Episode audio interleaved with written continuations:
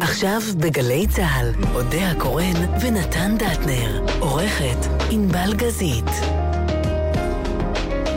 הבית של החיילים, גלי צה"ל. בטלים בשישי בעזרת נשים. אודיה ונתן בשיחה עם נשים מרתקות.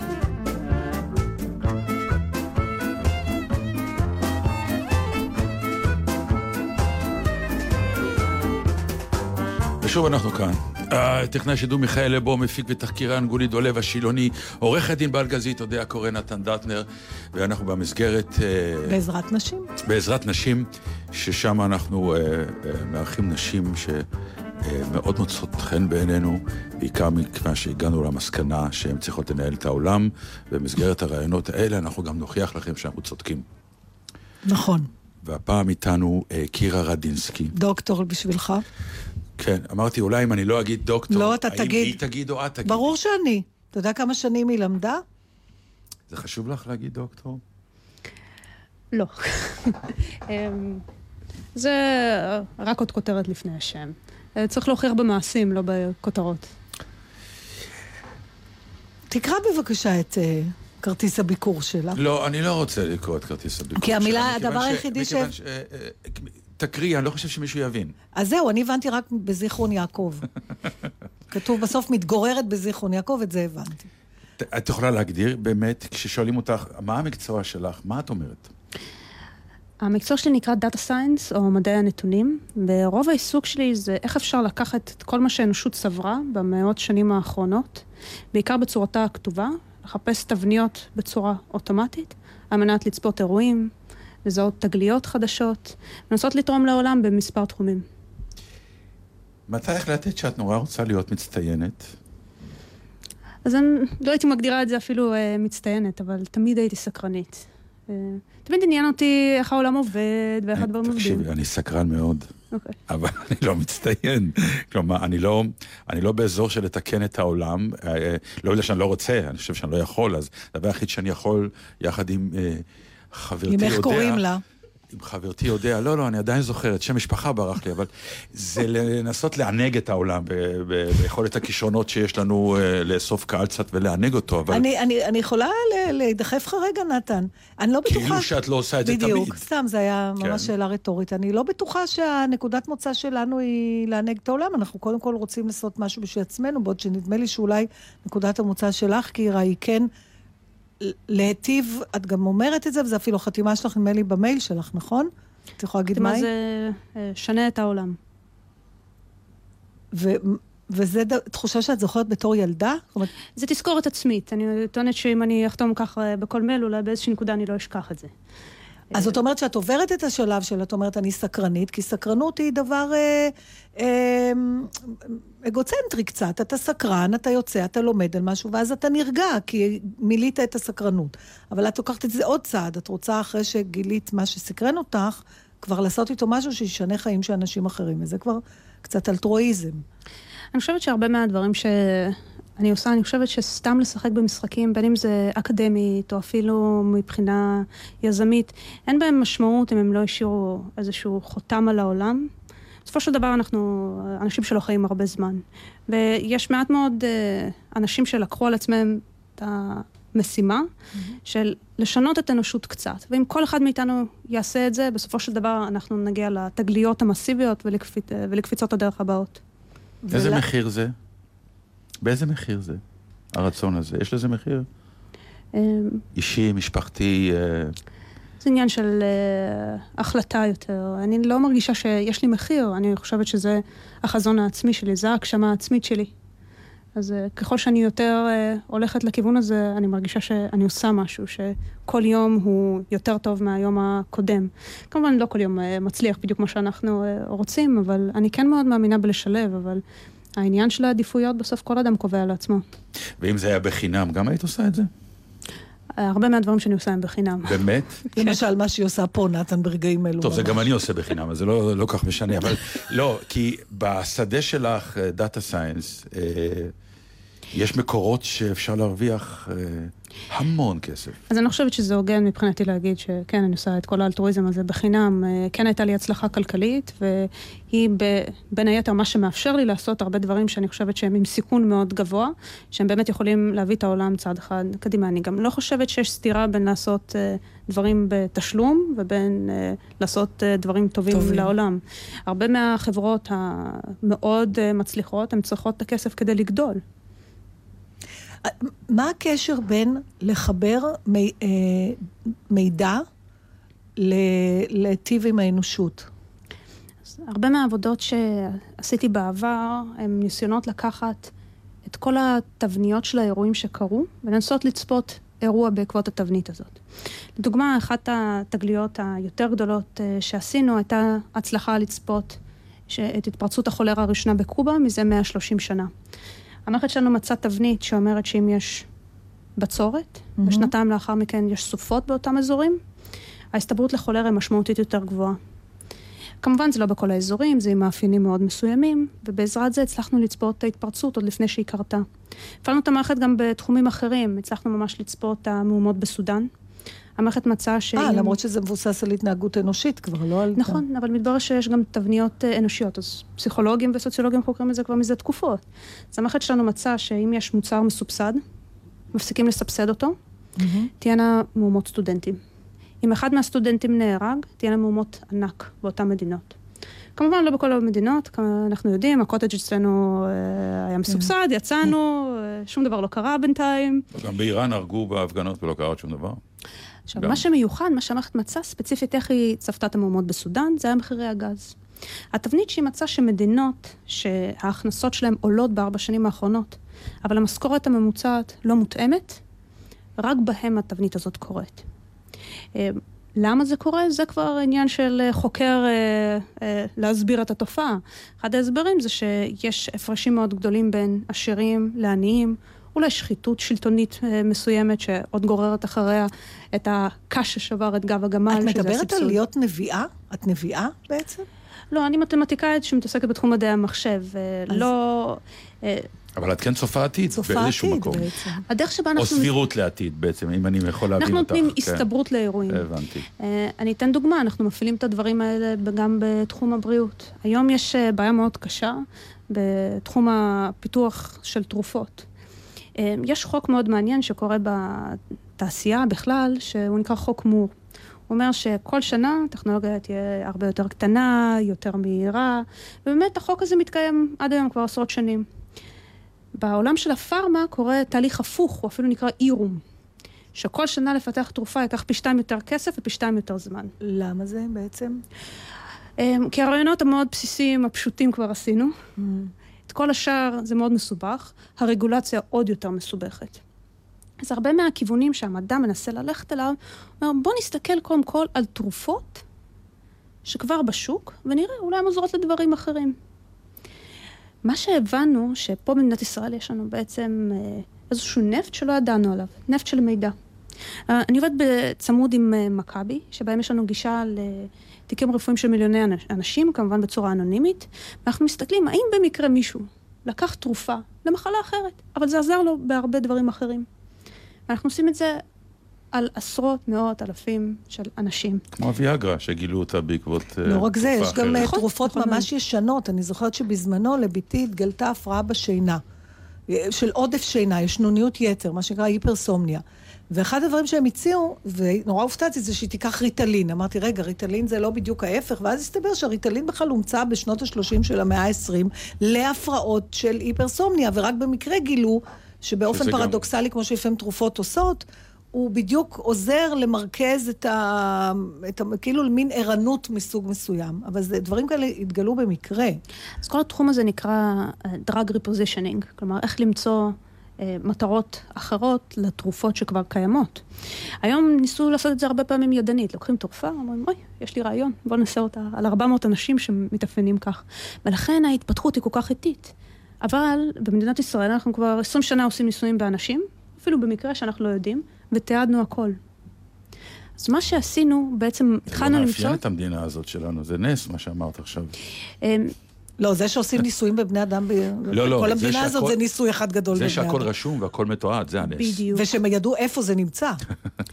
האמת, אה, יש לתת הרבה מאוד קרדיט למערכת הבריאות פה בארץ. אנחנו, היא באמת נחשבת בין המתקדמות בעולם. באמת? אנחנו בין המדינות היחידות שבהן יש גישה לתיק הרפואי של החולה, גם לא משנה באיזה קופת חולים אתה, לבית חולים. כלומר, ישנה גישה שלמה לכל ההיסטוריה הרפואית של הבן אדם, לא משנה מאיזה קופת חולים, הוא בבית חולים רואים אבל את. מבינה שזה מאיים נורא על אנשים, מה שאת אומרת עכשיו. אנשים... הפוך, אפשר באמת לטפל בבן אדם, וזה עם חסינות רפואית. הרופא שבא לטפל בחולה בבית חולים צריך לדעת את ההיסטוריה הרפואית שלו. זה, בארצות הברית זה נמנע מסיבות עסקיות. אתה מגיע לבית חולים, כמו טבולה ראזה, אף אחד לא יודע מה היה לך בעבר. אז אתה צריך לעבור את כל הבדיקות כדי שהם ידעו מה יש לך בבית חולים בארצות הברית? או שהוא, אה, אם, או יש שהוא לך, אומר. אם יש לך מזל, הוא שואל אותך, אם אתה לא זוכר, זו בעיה קשה. אנשים לא כל כך מודעים לבעיה הרפואית. והבעיה האמת יותר גדולה, זה שזה לא מאפשר לנו את המחקרים פורצי הדרך למצוא את התגלית הרפואית הבאה. אנחנו בעצם במחקר של, הש... אה, של מציאת התרופות, מצאנו עשרות תרופות, לחלקם אפילו יש ניסויים קליניים שמוכיחים את הטענות שלנו. מעבר לזה, אפילו אפשר למצוא שחלק מהתרופות אפילו גורמות למחלות מסוימות, וזה עדיין נמצא בניסויים קליניים כדי לוודא את הדברים האלה. כיוון אחר שאפילו אנחנו מנסים היום, אנחנו מנסים ממש לייצר תרופה. כלומר, ממש לייצר מולקולה של תרופה. תר- גנרי כתרופה להכל? לא, הלוואי. אז זהו. מה שאנחנו עושים זה... wishful thinking כן. קצת, את רצה מהר זה- מדי. לא, זה כמו the theory of everything, כמו כן. התיאוריה של הכל, אולי אז גם אה, תרופה להכל. קרוב. אה, הרבה פעמים אה, יש אה, תחום שמנסה לקחת תרופה בסיסית ולעשות עליה המון שינויים כדי להגיע לתרופה יותר טובה, או אולי התרופה המקורית, שזה איזשהו רעיון של כימאי, לעשות עליה מספיק שינויים כדי שהיא באמת תעבוד. וזה תהליך שלוקח באמת הרבה זמן, במיוחד הניסויים הקליניים. אז בנינו אלגוריתם למידה שמסתכל איזה שינויים כימאים עושים. ועשינו את הניסוי הבא. לקחנו את כל התרופות שהאנושות ידעה עד 1930. ואמרנו, בוא ניתן למערכת שלנו לייצר אלף מולקולות. ונראה האם במקרה חלק מהמולקולות האלה, אחרי שנות ה-30, האנושות גילתה. וזיהינו שבתוך האלף מולקולות שייצרנו, 35 הן תרופות שאושרו על ידי ה-FDA, יותר מ-20 שנה אחרי שהמערכת מצאה אותן. אחת הדוגמאות uh, לדברים האלה, התרופה ממש לקחה תרופה ממש ראשונית לשחפת, במצב שהייתה ראשונית שהוציאו אותה לשוק והחזירו אותה חזרה. הייתה מאוד uh, רעילה, אנשים פיתחו חסינות נגדה, והיא עשתה שינוי במולקולה, של יותר מ-30% שינוי במולקולה עצמה. המולקולה שהמערכת יצרה היא היום תרופה מספר אחת לשחפת, ויותר מזה מוגדרת uh, על ידי ה-World Health Organization בתור תרופה מספר אחת שכל מדינה חייבת שתהיה לה. עכשיו, איפה נכנס פה העניין הזה של המחשב? כי הלוא מה שאת מתארת מת- אה, נשמע לי מוכר גם מתהליך מחקרי, אולי שלוקח יותר זמן, אבל בסוף ככה הגיעו לדברים. אז אה, שעושה את זה על מיליונים של ניסויים. בן אדם לא יכול לשבת עכשיו ולקרוא מיליוני מחקרים. Mm. בן אדם לא יכול אה, לדבר עם כל הכימאים שאי פעם עשו ניסוי ולנסות להבין מה עבר להם בראש. המערכת מחפשת בעצם את התבניות האלה, ש... גאונות שהיו לאנשים, ולהצליף את כל המידע האפשרי עד שהיא מוצאת קורלציה, או סיבה ותוצאה אפילו בחלק מהמקרים, כדי לזהות את התגלית הבאה. כבן אדם... את- מאמינה אם כך בחוכמת המונים? אני זה- רציתי לשאול אם היא מאמינה, זה מדהים, היא מאמינה בצירוף מקרים. Mm. בדיוק. אני לא יודעת אם זה טוב, זה זה לא זה טוב. דבר והיפוכו, כן. ממש, קצת. כן. אבל כאילו, בעצם, אה, חוכמת ההמונים נכנסת לתוך המחשב אצלך, בעצם. זה חוכמת המון, המון, המון, המון המונים. אז גם וגם. אז uh, היום אנחנו, בהרבה מהמחקרים שלנו, אנחנו מסתמכים ממש על ויקיפדיה, שנכתבה על ידי חוכמת ההמונים, כדי לנסות לעשות הכללות של המידע שאנחנו מוצאים. מבחינתי, אה, אחת מהתגליות שמצאנו זה אם יש uh, בצורת, שנתיים לאחר מכן יש סופות, ואחרי הסופות האלה הסתברות מאוד גבוהה לכולרה. אבל זה לא קורה בהרבה מדינות. זה בעיקר קורה באנגולה, בנגלדש. אז אני אשאל אתכם, מה משותף לאנגולה ובנגלדש? דבר ראשון שעולה לכם בראש, מדינות עולם שלישי. נכון. איך מחשב אמור לדעת את זה? איך באמת? אם אתה נותן למחשב גישה לכל הידע האנושי, כמו לדוגמה אנציקלופדיות ומאות data sets נוספים, המערכת מצליחה לעשות הכללות כאלה. וזה סופר חשוב בשביל הדברים שאנחנו עושים. ומי מטעין את הנתונים האלה למערכת? אתם גם, או שזה מקורות אחרים? לא, אז ההטענה של המערכות המוכ... המוכנות, אנחנו מתאינים. יש למערכת היום גישה למזג אוויר, מפות. איך היא יודעת מה לחפש? הלוא השאלה מה לחפש היא נראית לי נורא אנושית. נכון. המערכת שלנו, אני לא מסתכלת עליה בתור מערכת שצופה את העתיד. אני מסתכלת על זה בתור מערכת שאמורה להחליף אותי בתור חוקר. הרי מה אני עושה בתור חוקר? הרי כל התגליות הגדולות בעולם, איך הם נראו? במקרה חשבת על רעיון, נכון. או יותר מזה, יותר גרוע. נפל לך תפוח על הראש. כן, מאוד אקראי. אנטיביוטיקה, אקס-ריי, הכל אקראי. אבל מה שאנחנו מנסים לעשות זה להוריד את האקראיות הזאת. אז אנחנו שואלים את המערכת, לדוגמה, מה הטיפול הכי טוב ליתר לחץ דם עבור הבן אדם הזה? המערכת מסתכלת על כל הנתונים בעבר ורואה מי הבן אדם שהכי דומה לו, מסתכל על מספיק אנשים שדומים לו, ומסתכל סטטיסטית איזה תרופות עבדו עבורם. השאלה נשאלת בסוף על ידי החוקר, אבל ההיפותזה שמסבירה את השאלה, זה כבר המחשב מוצא. הבנתי. אז עכשיו, אה, אה, הסרט של ספילברג. אה, דוח מיוחד? כן, שבעצם כאילו צופה פשע שאמור לקרות, ואז המשטרה בעצם הולכת ומונעת אותו מראש. אנחנו בעידן שזה יכול להיות ריאלי? אז היום אפילו עשינו חלק מהדגמות יכולת יחד עם משטרות בתחום של Predictive Policing. התחום הזה באמת מתחלק לשניים. אחד הוא לנסות לזהות קורבנות עתידיים. הבעיה לדעתי שלא ברור מה עושים אחרי שאתה מזהה את הקורבן. אתה מנסה לשכנע אותו שהוא יברח, פשוט יש, תברח. יש מחזה אבסורד של יונסקו, שנקרא הזמרת בעלת הקרחת. כן. ויש שם קטע שאני נורא אוהבת, כי באיזשהו אופן נראה לי שזה סאטירה בעצם על מה שאת אומרת, ועל זה שאולי מה זה אומר אם אתה תמיד רואה את אותה תוצאה, האם זה תמיד בהכרח ייתן לנו שהם יושבים בארוחת ערב ודופקים בדלת. אז ניגש אה, אחד מה... זה, פותח את הדלת, חוזר, אומר, אין שם אף אחד. אחרי כמה דקות שוב נשמעה דפיקה בדלת, ושוב הוא קם, ושוב הוא חוזר ואומר, אין שם אף אחד. ובפעם השלישית זה שוב קורה, ואז בפעם הרביעית הם מגיעים למסקנה שכל פעם שדופקים בדלת זה סימן שאין שם אף אחד. עכשיו, ההיקש הוא מאוד הגיוני, למרות שאנחנו מבינים שזה לא יכול להיות. אז, אם, אז על אחת כמה וכמה, איך אני יכולה לסמוך על מחשב שהיא, היא, שהתבנית שלו אכן יכולה לתת לי השערה, אני מבינה על אירועי טבע ודברים כאלה, אבל על הטבע האנושי או על התנהגות של פציינטים מסוימים. ב... מעולה, זו שאלה מדהימה. לכן, אה, הייתה בעיה מאוד קשה בכמה עשרות שנים האחרונות בתחום של בינה מלאכותית, שבינה מלאכותית קופסה שחורה. היא נותנת לך הסתברות, לא מסבירה למה. Mm. תסתדרי לבד. וזה אחת מהבעיות שבסוף מונעות מהמערכות האלה להיות משמעותיות בחיינו. והרבה מהעבודה של השנים האחרונות היא לגרום להן להיות ברורות וממש להראות את התבנית. אני אתן דוגמה, אם מדברים על אה, משטרה, בסוף מה שהתחום של המשטרה הולך עליו זה לנסות לזהות אזורים בהם יש הסתברות לפשע. למה? כי הם מאמינים שאם הם ישימו שם ניידת, יש שם הרבה מחקרים שמראים שזה מוריד את הפשע באותם אזורים. השאלה האמיתית היא איפה לשים את הניידות, הרי יש מספר ניידות סופי. עכשיו, כמובן שהם לא צריכים את העזרה שלנו איפה שיש הרבה פשע, כולנו יודעים, איפה שיש מעט פשע, כולנו יודעים, לא צריך מערכת מאוד מתוחכמת. הבעיה שכל מה שבאמצע, זה משהו שהמערכת בינה מלאכותית הראתה שהיא עושה ממש טוב. Mm.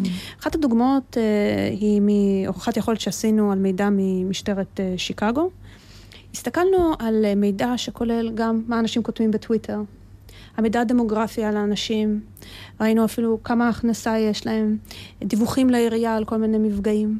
והמערכת התחילה להוציא עשרות אלפי תבניות, וכל תבנית המשטרה יכולה להסתכל ולראות האם היא הגיונית לה, אפילו האם היא בסדר מבחינה רגולטורית להשתמש בה. ואחת התבניות הייתה התבנית הבאה. אם זה אזור שבו אנשים מתלוננים או בטוויטר או לעירייה, שיש מכוניות נטושות. וגם לא חם מדי ולא קר מדי, אבל קר של שיקגו. כן. מתברר שאנשים לא אוהבים לעשות פשע כשממש קר. וזה השעות המתאימות. מלחמות פותחות בקיץ. מלחמות לא קורות כן. בחורף. כן. אה, לא קיץ ישראלי. לא, לא, זה תשאלי שם בעזה, זה בדרך כלל, שכחה מאוד, הם פורצים במלחמה, כן. אז מתברר שהשילוב של שני הדברים האלה והשעה ביום, בזמנים האלה יש פי 3.7 יותר מהממוצע הפשעים. ואחרי הניסוי שהם באמת אה, עשו, אפשר להראות שאפשר להוריד ב-12% את הפשע, רק אם נסתכל על האלף תבניות הראשונות שהמערכת מוציאה. עכשיו, לשאלתך, את אומרת, כן, אבל זו התנהגות אנושית, אבל כבר עשרות שנים, אם מסתכלים על חברות אה, ביטוח, או נכון. בנקים, בואו נחשוב איך הם נותנים הלוואה. הרי בסופו של דבר הם בונים מודלים שמסתכלים על פרמטרים של הבן אדם, כמה הכנסה יש לו. זה סטטיסטיקה נכון. בסוף. לא. סך הכל, זה כל מה שאנחנו גם עושים, רק עכשיו על המון מידע. על טקסט, על תמונות, על מידע שהוא אה, זמני ונמשך כבר מאוד שנים. באיזה תחומים לא היית פונה למערכת שלך נגיד באהבה, היית משתמשת בה? זה אפילו לא... אני, יש אתרי שידוכים שמנסים נכון, מה את חושבת על זה? אני לא מכירה כל כך את המספרי הצלחה. אל תתחמקי בבקשה. אני בסופו של דבר מתעסקת בדברים מדעיים. אני אוהבת לראות בסוף תוצאות. אם הם מראים שב-90% אה, מהפעמים אה, הם באמת מצליחים למצוא שידוך אה, טוב, אז זה עובד. הם הוכיחו. במיוחד אם, צריך כמובן להשוות מול משהו אקראי, שפשוט הם לוקחים שני אנשים אקראיים ולראות איך זה היה עובד. אבל נגיד, לא אהבה, כי אהבה זה באמת עמוק מדי, אבל סקס אפיל. זה באמת, יש מחקרים שכבר uh, מנסים לצפות, ואומרים מה הסיכוי שאנשים... Uh, דרך אגב... ימשכו, כאילו? כן, uh, זה לא ממש התחום התמחות שלי, אבל uh, מה שזכור לי זה יותר קשור לריח שמתאים. ריח. כן. דברים כמו מזל, כמו אמונה, כמו דברים כאלה בחיים שלך כאדם. לא, הם נוכחים, זאת אומרת, האם את... יכולה להגיד משפטים כמו שאני אומרת לפעמים, טוב, אין מה לעשות, זה משמיים, או שיט הפנס, סליחה, או צריך מזל בחיים, זה לא מספיק שתהיה מוכשר, אתה גם צריך להיות, שיהיה לך מזל. כמו איזה מין דברים שהם לא מדידים, או לפחות עד היום התרגלנו לחשוב שהם לא מדידים. נראה לי זה קשור יותר למדד של אה, אקראיות. אה, לדעתי, הרבה פעמים אה, באקראיות זה נובע מהעובדה שאין לנו מידע. הרבה פעמים אנחנו, זה נראה אקראי, אבל זה לא. יש תהל... הרבה פעמים אפילו בתהליכים טבעיים, ביולוגיים, זה נראה, אוי, זה במקרה קרה. אבל אחרי שחוקרים את התופעה מאוד לעומק, ומבינים ממש את התהליך בגוף שקרה, זה ייאוש, לא... כאילו, לא, אני לא יודעת אם זה... אנחנו עכשיו נמצאים במצב שהיא מודיעה לנו ששום דבר כבר לא נתון לא לחסדי עולם. לא, אני אגיד לך למה זה מפחיד.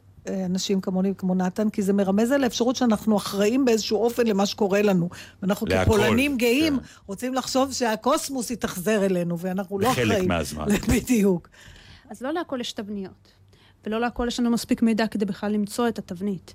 אבל uh, סך הכל הרבה מאוד מהתהליכים הם דטרמיניסטיים. אני לא מדברת, יש אפילו תהליכים שאפשר להוכיח שהם uh, אקראיים בהרבה uh, מדדים, uh, אבל הרבה מההתנהגות האנושית היא די דטרמיניסטית וחוזרת על עצמה. אבל ישנה סכנה מאוד גדולה, ואחר כך אנחנו נשים שיר. אה, ישנה סכנה, ככה אני מריח, שבאיזשהו שלב, כרגע אנחנו נורא רוצים לעזור לעולם, אבל בסוויץ' קטן המידע הזה יכול להיות ליפול לידיים שרק ינסו להשתמש בו כדי לחרב אותו. אז אפשר להגיד אותו דבר כמעט על כל דבר במדע, פיצוח הגרעין. אפשר לעשות אותו אנרגיה נקייה, או שאפשר לעשות פצצת אטום. אומרים, סכין היא סכין, השאלה אם אתה חותך איתה לחם או הורג בן אדם. זאת אומרת, הדבר עצמו הוא אובייקטיבי. אני חושבת שתפקיד המדען בסוף אה, לייצר את הטכנולוגיה.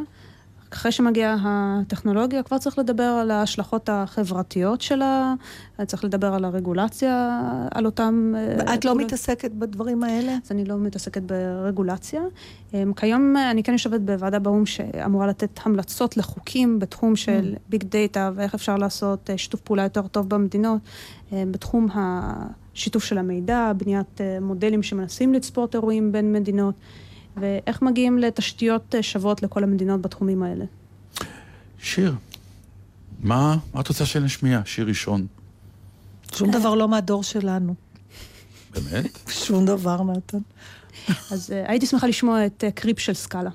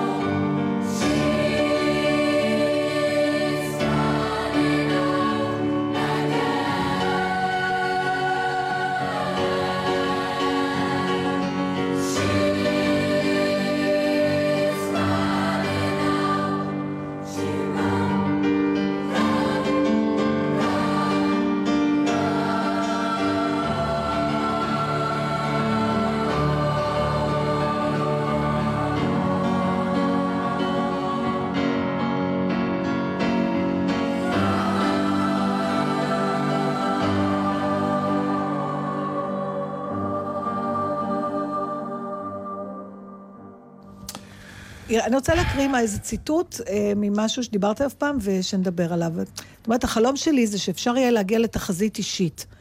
brain matching uh, interface, שהולך איתך, וכמו GPS אומר לך, כדאי לך ללכת לאכול עכשיו במסעדה הזאת והזאת, כי האדם הזה נמצא שם עכשיו ויהיה לך מפגש מעניין. ואת אומרת, תחשבו איך אפשר להכניס את המידע לתוך החיים האישיים שלך, שכל הדברים שאת עושה יתבססו על מידע. אפשר גם להוסיף אקראיות לאלגוריתם, שזה, כמו שאמרנו, נראה לי דבר והיפוכו. אבל השאלה שלי אלייך, אם יהיה לי מין, אה, מין, מין, אני לא יודעת אפילו איך לקרוא לזה, מין אה, GPS כזה, שאומר לי, עכשיו כדאי לך ללכת לפה ופה, כי הוא ניתח את כל הנתונים, הוא הגיע למסקנה, בתבנית שלו, שאכן האדם שיהיה במסעדה הזאת יהיה לי מעניין, אבל באותו זמן, האם לא הפסדתי אדם אחר שבמקרה ישבתי כבר לידו, ואולי הוא היה לי יותר טוב אפילו. זאת אומרת, ההכוונה הזאת לא סוגרת אפשרויות? כמו שאלה מצוינת. אה, אני אפילו אשאל משהו אחר. את משתמשת בווייז היום שאת נוסעת? כן. ואולי יש מסלול אחר שהיית נוסעת. במסלול הזה... אז בוא אני אגיד לך, חלק לא מהכיף. הכי גדול שלי, כן. זה המון פעמים אה, להתעמת עם הווייז, וכשאני מנצח אותו, שמחה גדולה באוטו. טוב, זה כבר קשור לאופי התחרותי האידיוטי שלך. לא, לא, מה יש לך להתווכח לא. עם הווייז? כי אפשר. אין לו. דעה. לא, יש לו. זהו בדיוק, יש לו דעה, הוא נותן שלושה מסלולים, אתה תבחור את הדעה שלו. בקיצור, לווייז יש דעה מאוד מוגבלת, אבל אני אני כבר למדתי שלפעמים לא תמיד הדעה שלו היא אז נחרצת. בדיוק בשביל אנשים כמוך, יש לי רעיון לסטארט-אפ, קירה, ואני מבקש ממך לבדוק את זה. אני בדעה של ישראלים. בחוץ לא צריך, אבל ישראלים, בגלל, כמו נתן, תמיד חושבים שהם יודעים יותר טוב ממנו, כי הם לא עשו פה תמיד. מילואים והוא לא. אז אתה מתווכח עם ה-Waze ואתה עושה מה שאתה רוצה. אז אני חושבת שצריך לתכנן Waze שידבר לך כמו אימא שלך. אז את ו- יכולה לבחור קולות. לא קולות, גישה. למשל, אם אני נוסעת אחרת ממה שהוא אמר, ואז הוא אומר פתאום, תיסעי איך שאת רוצה, אני את שלי אמרתי, אני חושבת שזה יותר משפיע מאשר אה, הדברים האובייקטיביים. דרך אגב, היו לי חברים שנסעו בירושלים, חיפשו איזשהו מקום, ופתאום הבינו שהם סביב דוברי ערבית בלבד. ואז הגיעו למסקנה בווייז איך לתחם את הבעיה הזאת, כי אנשים מצאו את עצמם, זה נהדר. כי ווייז נתן רק... ה-Waze לא גזעני. לא, הווייז החליט שזו הדרך אין הכי חוק לאום קצרה ביותר. בווייז. אז עכשיו הוא נהיה גזעני. אה, עכשיו הוא נהיה... בדיוק, כי עכשיו הוא יודע לתחום איפה יש מה אבל, שנקרא... אבל אבל אני אחזור אנחנו למהות של בדיוק, השאלה. כי אני נורא... אה, הלוא את, גם את אדם, ואנחנו תכף נגיע לחייך הפרטיים, שבסופו של דבר מנהל מערכת זוגית שיש בה אהבה, אני מקווה, ויש לך אה, אימא, ויש לך אה, נדבר, משפחה. אמרנו אחר כך, לא עכשיו. רגע, לא, אז אני... אז אני זה, בכל, זה. זאת לא כמו ה-Waze. כי... כמו הבקרוב שיש, ואתה רואה את כל הסרט. הטענה שלי שיש היום כבר המון מערכות בינה מלאכותית שמנחות אותנו, אנחנו אפילו לא מודעים אליהן. אני אתן אה, דוגמה מאוד אה, נחמדה של מחקר שעשה גוגל לפני כמה שנים. הם ניסו לצפות התפרצויות שפעת. היה להם היפותזה מאוד בסיסית. אם את מחפשת שפעת, כנראה שיש לך שפעת. ואם הרבה אנשים אה. מחפשים שפעת, אז כנראה שיש התפרצות. אבל הם הראו מחקר מאוד נחמד, שמראים ששבועיים לפני שמערכת הבריאות בכלל מבינה שיש איזושהי התפרצות, הם יודעים לפניה. אה, מאמר מאוד גדול בנייצ'ר. עד שיום אחד, כפי שהתפרסמה הכתבה, גוגל got flu wrong. גוגל לא יודעת לצפות שפעת. יום אחד אנשים מתחילים לחפש שפעת, למרות שאין להם שפעת. מה קרה? מה קרה באמת? שפעת החזירים. אנשים התחילו לחפש שפעת החזירים לא כי יש להם, אלא כי הם אולי חשבו, אולי התעניינו. זה הרבה מאוד uh, מהבעיה שיש לנו באלגוריתמים. אלגוריתם אחד, כשהם לא מסבירים את עצמם, קשה לנו לצפות. והבעיה האמיתית, ההנחה כאן זה שההתפלגות שהייתה בעבר, היא מה שיש עכשיו. וקשה לצפות אירועים שהיא לא ראתה בעבר. אז זו צריכה להיות תבנית ממש מוכחת. אחת הדוגמאות uh, של uh, אנשים שניסו לכוון כוחות הצלה, הם טענו את הטענה הבאה.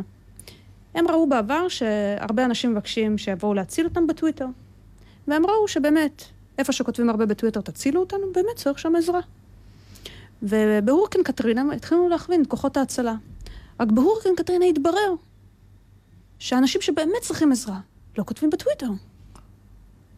כי אין אז חשמל. פרדוקס. פשוט אין חשמל, ברור. כן. אבל עוד פעם, זו הדוגמה האמיתית איפה שהרבה מאוד מהאלגוריתמים של בינה מלאכותית נכשלים. יש הנחה מאוד מאוד מאוד מאוד בסיסית, סטטיסטית כאן, שההתפלגות בעבר היא ההתפלגות שיש משהו עכשיו בהווה. אבל זה גם באיזשהו מקום מתערב בסדר אה, קוסמי. לא במובן הרוחני, אלא בו, למשל, דוגמה, אני זוכרת שכשטיילתי בארצות הברית, בפארקים הגדולים, סיפרו לנו שלפעמים יש שם שריפות ענק. אבל השריפות האלה באיזשהו מקום חיוניות ליער עצמו. כי מה שקורה בשריפות, האצטרובלים של האורנים מותחים ונפתחים. אז הצ, הצנוברים, הזרעונים שלהם נופלים לאדמה, והם אלה שאחר כך מתוכם צומחים עצי האורן החדשים. עכשיו אני אומרת, נגיד, אני חושבת על סיפור כזה, שהמערכת הייתה מזהה מראש, אני מניחה שכל הרעיון של הניבוי מראש זה למנוע אסונות, נכון? לתפוס את זה לפני שזה קורה. אז אתה עוצר את השריפה בכל מיני דרכים, אבל אז היער אולי לא יהיה לו חידוש. אז איך, איך מתנהלים עם הדבר הזה? זה בעיה מאוד קשה אה, מראש. אה, יותר מזה, אם המערכת מוציאה תבניות, אנחנו מתחילים לעבוד רק לפי התבניות של המערכת. אה. כמו בדוגמה עם ההוריקן קטרינה. צריך אה, לזכור, זו מערכות שלא צופות את העתיד, הן נותנות לנו היפותזות, שאנחנו בתור חוקרים צריכים להבין את כל ההשלכות שלהן. אז זה כלי עזר למחקר, זה לא בא במקום, זה מה שאת אומרת. כפי שאמרתי, אני מחפשת רק מערכת שתחליף אותי ותעשה את המחקר במקומי. אבל לא את המסקנות ולא את התוצאות. לא, היא נותנת לי רעיונות אה, למחקרים. שמבוססים סטטיסטית, על מנת לזרז את כל תהליך הגילוי המדעי. היא מוציאה את החלק המשעמם מלהיות חוקר? אה, היא מוציאה את האקראיות מלהיות חוקר. דרך אגב, אנחנו, מי זה אנחנו? אז אה, יש לי הרבה מאוד חוקרים ודוקטורנטים ומסטרנטים שאני מנחה היום בטכניון. תחת איזה גוף? בטכניון? כן, אני בפקולטה למדעי המחשב, ואני מנחה סטודנטים לתארים גבוהים. ואת בוגרת טכניון. נכון. ותמיד רצית להיות בטכניון? נכון. ואבא ואימא, מה אמרו על זה? אז, אז אני התחלתי בטכניון כשהייתי בת 15 אה, במקביל לתיכון. אה, הייתי ב... היו פעם תוכניות אה, מדהימות שנקראו כיתה טכניונית, שאפשרו לסיים את הבגרות במתמטיקה מוקדם, וללכת ולקחת קורסים. ואני זוכרת שבתור ילדה זו הייתה לא חוויה קלה. אחד, מזלי שלפעמים התבלבלו וחשבו שאני עתודאית. Mm. אבל היה קל לזהות uh, שאני מהדור היותר צעיר. אבל התחושת הבדידות בללמוד לבד, לדעתי גם מאוד בנתה אותי. רוב האנשים מגיעים אחרי צבא, והם מגיעים בגישה מאוד אחרת, ונוצרות חברויות. כשאתה מגיע לבד, זוכרת שבאחד מהקורסים שלקחתי, אה, מי שהיה מגיש יותר אה, שיעורי בית, והשיעורי בית היו מאוד קשים, היה צריך להוכיח הוכחות של מתמטיקה מ-1800. אה, הוא אמר, בגלל שאני יודע שהרבה מכם לא הצליחו, אז מי שהצליח כמה שיותר יקבל את הציון הכי גבוה, ומי שהגיש כמה פחות יקבל את הציון הכי נמוך. הוא לא אמר שכל הציונים מתפלגים בין 90 ל-100. אה. אבל זה בדיעבד. ואני זוכרת שכמה שיעורי בית הראשונים הצלחתי לפתור לבד, והיה שיעורי בית מסוימים שהיה לי מאוד קשה. ובאתי ושאלתי את אחד מהאנשים מהקורס, אה, איך אפשר לגשת לזה, והוא אמר לי, תראי, הייתי בשמחה אומר לך, אבל אז אני אקבל ציון יותר נמוך. אה, כי זה יחסי. בדיוק. ופה הבנתי שהאמת, זה הכל עליי. הבנתי שאין לי שום ברירה, זה לא מישהו שיבוא ויעזור לי עכשיו ויפתור את זה. וזו הייתה הבנה כזאת קצת של ייאוש, של אני, אני לבד בעולם, מהבחינה הזאת אני לא יכולה לסמוך על אף אחד? להפך, זה נתן לי את המוטיבציה לפתור את זה ופתרתי את זה גם בסוף לבד. אז החיים החברתיים שלך היו קשים כשהייתי ילדה? לא, היו לי הרבה מאוד אה, חברים מהבית ספר בני גילי. אה, בטכניון, כשאתה בהפרש גילאים מאוד גדול אה, מכולם, ולאו דווקא עם אותם תחומי עניין, זה כן יוצר איזשהו ניכור. אני חושבת שמה שזה לימד אותי זה שאני יכולה לפתור דברים לבד. זה, אני לא צריכה מישהו שיעזור לפתור, וזו הבנה שלומדים אותה. אבל הברירת מחדל שלך זה בהתחלה כן לחפש מישהו שיהיה... אני חושבת שמתרגלים הרבה פעמים, גם בבית ספר, בגלל עבירה חברתית, זה... אני אשאל, אני לא אתאמץ. באמת הדברים באים יחסית יותר בקלות. ואם לא, אז יש את מי לשאול, יש את מי נכון. להתייעץ. אז תמליצי לילדה שלך ללכת בדרכך? אני צריכה עוד להבין מה האופי שלה. אני לא חושבת שלתת uh, עצות. מה שעובד uh, לי לא עובד uh, לאחרים, ואולי הייתי מגיעה להבנה הזאת uh, הרבה זמן uh, uh, לאחר מכן. אני חושבת שאחת מה... גם מהשירות הצבאי שלי, uh, הגענו לקורס שבו כולם היו טובים. באמת, בחרו את הכי טובים בתחום המחשבים. ואנשים הגיעו עם ממש uh, שנות ניסיון בפיתוח תוכנה בחברות כבר בגיל 18. ולי לא. לי רק היה את הידע האקדמי שלי מהטכניון. ובאחת מהפעמים הם רצו להראות לנו שאתם לא כאלה חכמים. אז ביום הראשון נתנו לנו מבחן, כולם קיבלו ציונים 20, 30 והכל. ואני מסתכלת על הלוח ציונים, פרסמו תעודות זהות וציונים, מסתכלת איפה אני נמצאת. וממוין לפי הציון, ואני יורדת מלמעלה, למטה, למטה, למטה, למטה, ואני רואה שאני סוגרת את הרשימה מלמטה. אני זוכרת שבאתי ודיברתי אז עם ה... היום הוא בעלי, אז הוא היה בן זוג שלי, ואמרתי לו, תקשיב, זה לא הוגן. זה לא שאני חושבת שיש לי פחות יכולת מהם. אני פשוט מתחילה מנקודת התחלה שונה בחיים. הוא אמר לי משהו, זה יהיה קצת חנוני להגיד את זה, אבל אני נותנת את זה היום עצה לכל מי שעובד אצלי, לכל הסטודנטים שלי. אמר לי, תראי, לכל אחד יש נקודת התחלה שונה בחיים. מה שחשוב זה השיפוע. ואם השיפוע שלך גבוה, זה רק ייקח זמן, ואת תעקפי אותם. ויש לך את היכולת להשפיע גם על השיפוע שלך, כי זה קשור למאמץ וכמה תשקיעי. אני השקעתי את כל הנשמה שלי כדי לגרום ולהשלים את הפער.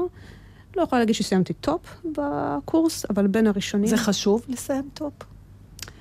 אז אני אסביר למה לא, מה הבנתי. כשהחליטו מי לוקחים לתפקיד הכי נחשק, לא לקחו את הכי טוב. אמרו, אנחנו רוצים לראיין את החמישה הראשונים. Mm-hmm. ואז אין באמת הבדל בין החמישה הראשונים, הם כאילו באים שווים. ועל סמך מה הם בחרו? לא לפי הציונים, כי הם כולם היו טובים. הם בדקו תכונות אופי אחרות, מנהיגות, איך אתה מתמודד עם משברים, איך אתה יכול להתמודד עם אי-ודאות, שהרבה פעמים קורים אה, בדיוק בסוג התפקיד שעשינו בצבא. אבל זה משהו שמניע אותך להיות ראשונה, בלי קשר כמובן לתחום העניין שלך. נגיד... בכלל, שאת, בחיים. בח, את עם עשרה אנשים שיש להם אותו תחום עניין, את בכל זאת, ויש דירוג. אני אדם מאוד תחרותי בלי קשר, ואני מגיעה גם מספורט תחרותי. אה. מה זה? זה אני התאמנתי בקראטה מגיל חמש. ויש משהו מאוד מענה בקראטה, לעומת... איזה ילדה היית, מה קרה שם? שלחו אותי לבלט ולא אהבתי. בקראטה אפשר ללכת יחפים. זה תנוע, אותן תנועות, רק מכה ובלי נעליים, כן. אני אסביר מה כך מיוחד בקראטה. במחקר ובכלל בהרבה הצלחות שאתה עושה בחיים, לוקח לך כן. זמן להגיע להצלחה. קראטה, קרב זה שתי דקות. כן. שתי דקות או שהוא ניצחת. נופל, אתה אומר הצלחתי, כן. או שאתה נופל. אז המיידיות הזאת... לא, לוקח הרבה זמן עד שאתה מנצח בשתי דקות, אוקיי? ואתה נכשל המון פעמים, אבל זה שיפוע כן... שיפוע גבוה, כן. הרבה פעמים בקראטה מה שאתה רואה זה שגם מישהו שהוא הרבה יותר חזק ממך, גדול יותר, מה שמניע את רוב האנשים זה איזשהו פחד. ולפעמים אנשים, יש את השנייה הראשונה שהוא לא בדיוק מבין מי מולו. וח... וצריך רק נקודה אחת כדי לסיים 1-0. אז יש לך בדיוק את השנייה הראשונה, כשהצד השני עוד מספיק מבולבל ולא מבין מה קורה, לקבל בדיוק את הנקודה הזאת. הבעיה שקורית אחרי זה, הצד השני מתעצבן.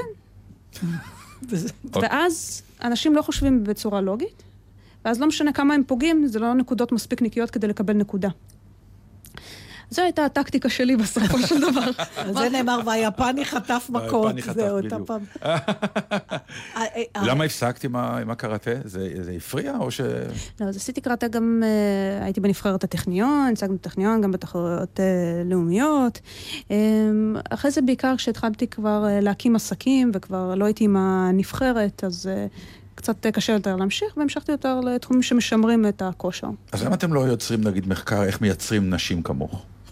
אני חושבת שיש הרבה נשים כאלה כבר.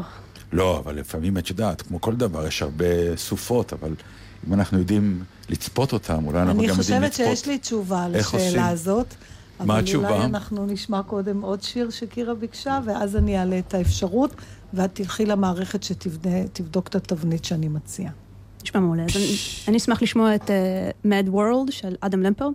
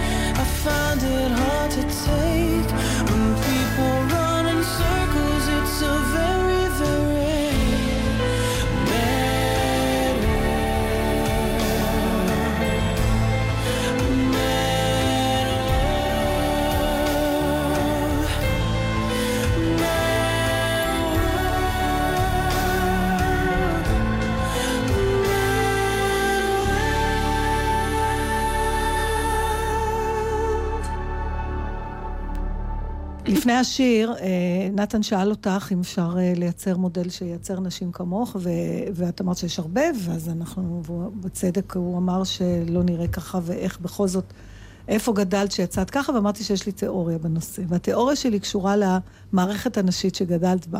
שגדלת בבית עם אימא ודודה וסבתא, נכון? נכון? גברים לא התערבו שם ולא קלקלו כלום. זה כנראה הפתרון, בדיוק. היה לנו חתול, אבל סירסנו אותו. איך אומרים, rest my case? לא, זה ממש... תגידי, אה, אני, אה, נגיד, כשהיית ילדה קטנה ואחר כך, אה, הם חשבו שמשהו לא בסדר איתך? נגיד, אם היית כזאת...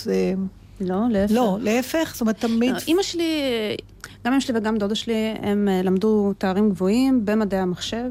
אה. אימא שלי הובילה את כל המשפחה שלנו לארץ. היא הייתה ראש המשפחה.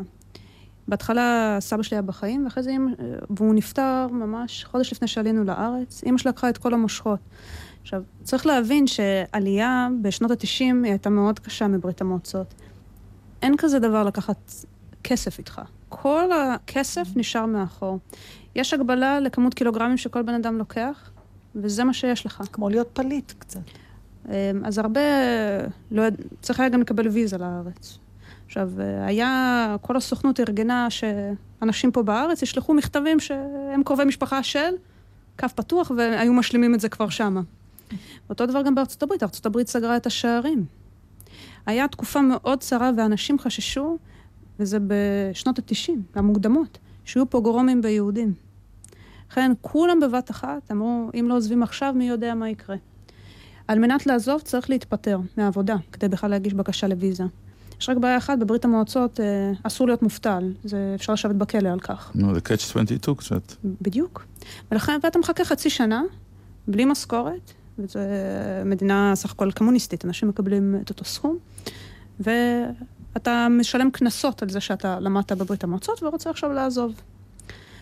אז אמא שלי הייתה צריכה בכל הזמן הזה לנסות לעלות לארץ. עכשיו, אה, אני תמיד אומרת שנכנסתי לתחום של לצפות את העתיד, כי אמא שלי ניסתה את זה קודם. כולם ידעו שתפרוץ אה, מלחמת המפרץ. אז אמא שלי ניסתה לעשות תכנונים חצי שנה מראש, שנגיע קצת אחרי. אה, כמובן הגענו שבועיים לפני. זה הזיכרון הכי ראשון שלי במדינת ישראל. היית בת כמה? הייתי בת ארבע. ואת זוכרת את זה. הגענו, דבר ראשון... ישר לחדר האטום. לא, אז קודם כל, החוויה עצמה היא חוויה שאני זוכרת עד עכשיו, והיינו צריכים לטוס דרך הונגריה. הגיעו הרבה מטוסים, מחכים לשלושה מטוסים, ואז חיילים הונגרים נכנסים וצועקים על כל האנשים לצאת החוצה. אנשים לא מדברים את השפה, לא יודעים לאן לוקחים אותם. לוקחים אותם באוטובוסים, ל... מהילדות זה נראה לי כמו אולם תיאטרון בלי כיסאות. ואומרים, תחכו. כולם מתחילים להתלחשש, למה מחכים, לאן הולכים, אף אחד לא מסביר, ומחכים יום. אחרי היום מביאים את כולם למטוסים ומגיעים לארץ. בארץ כמובן אנחנו מגיעים בזמן מדהים, שישי אחר הצהריים, אה, ולכן הציוד לא מגיע איתנו. ואז אומרים, אחרי שהאנשים מגיעים, אה, כולם הגיעו לדוגמה מקייב, היה צריך להגיע למוסקבה, זה נשתה של כמה ימים. ואז אומרים להם בארץ, אנחנו עכשיו צריכים לנסוע כמה ימים לעיר אחרת.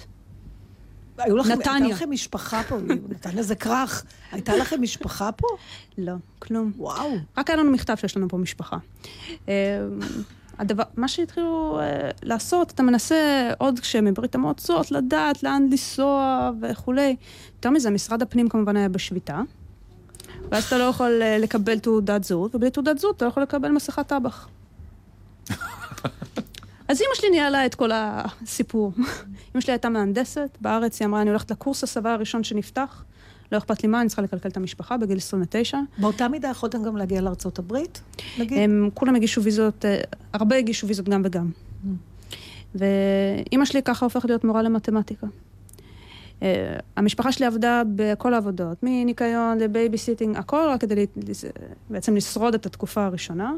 אמא שלי מוצאת עבודה, דודה שלי עוד אה, בימי לימודים הולכת ללמוד תואר שני. מישהו יודע עברית? לא, מה פתאום. לומדים באולפן תוך כדי. סבתא גם מגיעה בגיל פנסיה, הולכת מנקה בתים של אנשים אחרים. ואין קיטורים ואין רחמים עצמיים ואין תחושה של... אין זמן. Hmm. אין זמן לזה.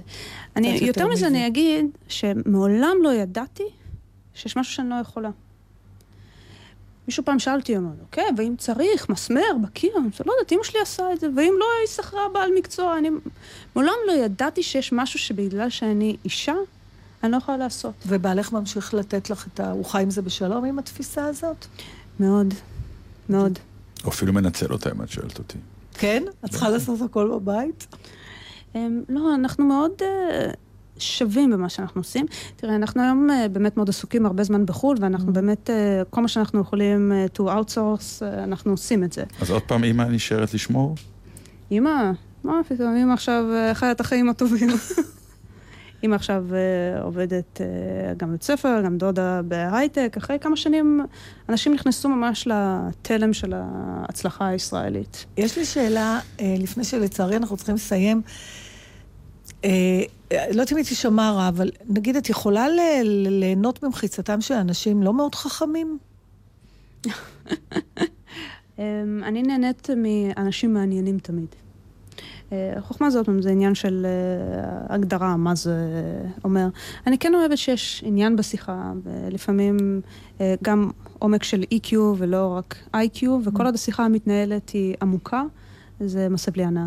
ואין לך איזה רגע אחד שאת מוותרת על הכל ומסוגלת, אתה יודע, אה, להשתתות, אה, לצחוק על עצמך, אה, לצאת מ-400, כן. לא, לא, ברור. לא, כי לפעמים יוצא רושם שאולי לא. לא צריך לקחת את עצמך יותר מדי ברצינות.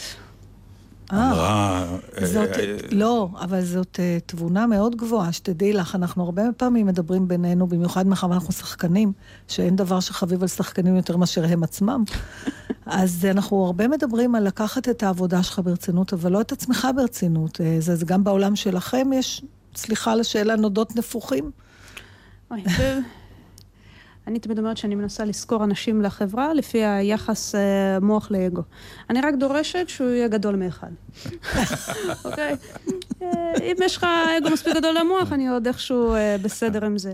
Uh, תמיד יש. אנשים הם אנשים בכל תחום. Uh, צריך הרבה יותר נחמד עם אנשים צנועים. איך את נזהרת שזה לא יקרה לך? תשמעי, את מופיעה ברשימת ה... לא יודעת אם זה 100 או 50 או 10 נשים מדעניות ש... או חוקרות שמשפיעות על העולם. יש לך באמת, יחסית לגילך הצעיר, גם אבסולוטית ובטח בהשוואה לגילך, המון סיבות ש... שיעלה לך, את יודעת מה לראש. בקיצור, כן. אז את מודעת לזה שאת צריכה לשמור על עצמך שזה לא יקרה, או שזה לא מעניין אותך, או ש... אני, אני מנסה, תראי, כל תעודה שמקבלים וכל פרס זה עוד נוצה לכתר, אבל זה לא אומר שום דבר על מה שתעשה בהמשך. צריך להשתמש mm. בהצלחות שעשית עכשיו כדי להגיע לפריצה הבאה. ואם אני אחשוב רק על מה שעשיתי עד עכשיו, שם זה ייעצר. אני לא מסבה לזה חשיבות מאוד גדולה, לפרסים ורשימות. בסופו של דבר, היום יש לנו פרויקטים מאוד גדולים שאנחנו מדברים על איך אפשר להקטין, לדוגמה, את זמני המיון בבתי חולים, mm-hmm. איך אפשר לשפר דיאגנוזה, איך אפשר באמת למצוא תרופות למחלות שלא קיימות. זה באמת הדברים שמשאירים אחריהם חותם, ועוד לא הגענו אליהם. קירה רדינסקי, בחיים לא רציתי שמישהו שפגשתי יותר יצליח מאשר עכשיו.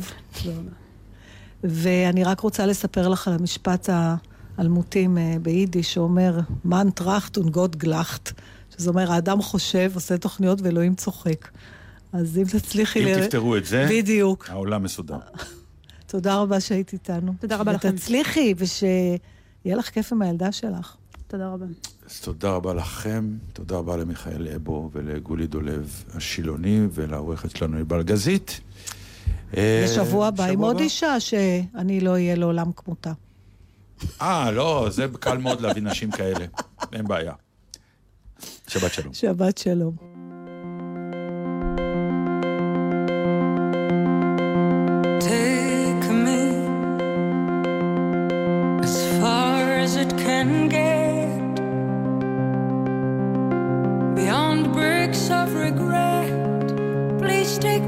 Place again.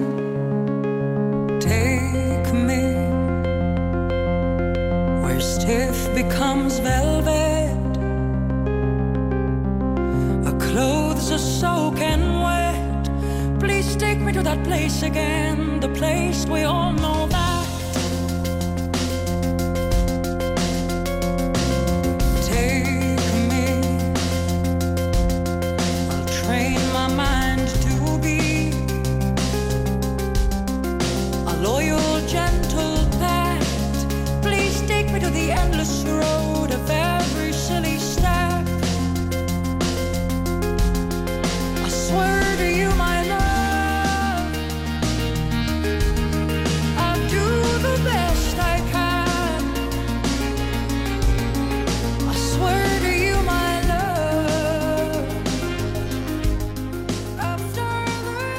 אתם עם גלי צה"ל. הורידו את יישומון גל"צ וגלגלצ. המשפחתיפ, עצות משפחתיות לנסיעה בטוחה. שלום, כאן מיכל ממשפחת לוין, וזה המשפחתיפ שלנו.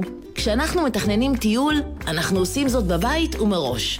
קובעים תחנות להתרעננות בדרך שתהיינה רחוקות מהכביש, דואגים לילדים לתעסוקה כדי שנהיה מרוכזים בנהיגה, ומפעילים ווייז לפני הנסיעה. אגב, זו הזדמנות טובה להוציא את הגזייה מהבוידם. שתהיה גם לכם נסיעה בטוחה. היכנסו לפייסבוק שלנו וספרו לנו על המשפחתיפ שלכם. נלחמים על החיים עם הרלב"ד, הרשות הלאומית לבטיחות בדרכים. אתם העוברים על פניי ואינכם אומרים לי שלום, הרי אינכם קיימים לדידי. לכן כשתחלפו לפניי, אמרו לי שלום, וכל אחד מכם יהיה ידידי. כאן המשורר ארז ביטון. אני מזמין אתכם להצטרף אליי לתוכניתי החדשה בגלי צה"ל. תוכנית שכל כולה רצף של שירה, מוזיקה ונושאי תרבות שתמיד יש בהם מן המחדש ומרגש. הצטרפו אליי לתוכנית החדשה. המשורר ארז ביטון מגיע לגלי צה"ל. מחר, שתיים בצהריים, גלי צה"ל. Keep it real. שאנן סטריט, טונה, קרולינה ונצ'י נץ' מנגנים ג'אז, עושים היפ-הופ, במסגרת פסטיבל הג'אז אילת.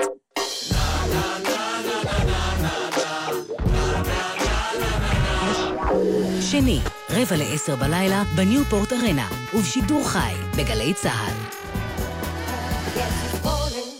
הרבה לפני שהיא נהייתה יונית לוי, היא הייתה... יונית אה, לוי, כתבתנו לענייני דרדקים, נוער, חינוך ושאר דברים. שלום יונית. שלום גיל, כי הנוער של היום, אני אפילו יכולה להגיד את זה, אה, הוא קצת עצלן, גיל, אתה יודע. יונית לוי התחילה בגלי צה"ל. גם אתם יכולים. המיונים של גלי צה"ל וגלגלצ פתוחים לכולם. אתם מוזמנים לנסות להתקבל. פרטים והרשמה באתר מתגייסים. ההרשמה פתוחה למתגייסים מיולי 19 עד אפריל 20, ושאינם מיועדים ללחימה. מיד אחרי החדשות.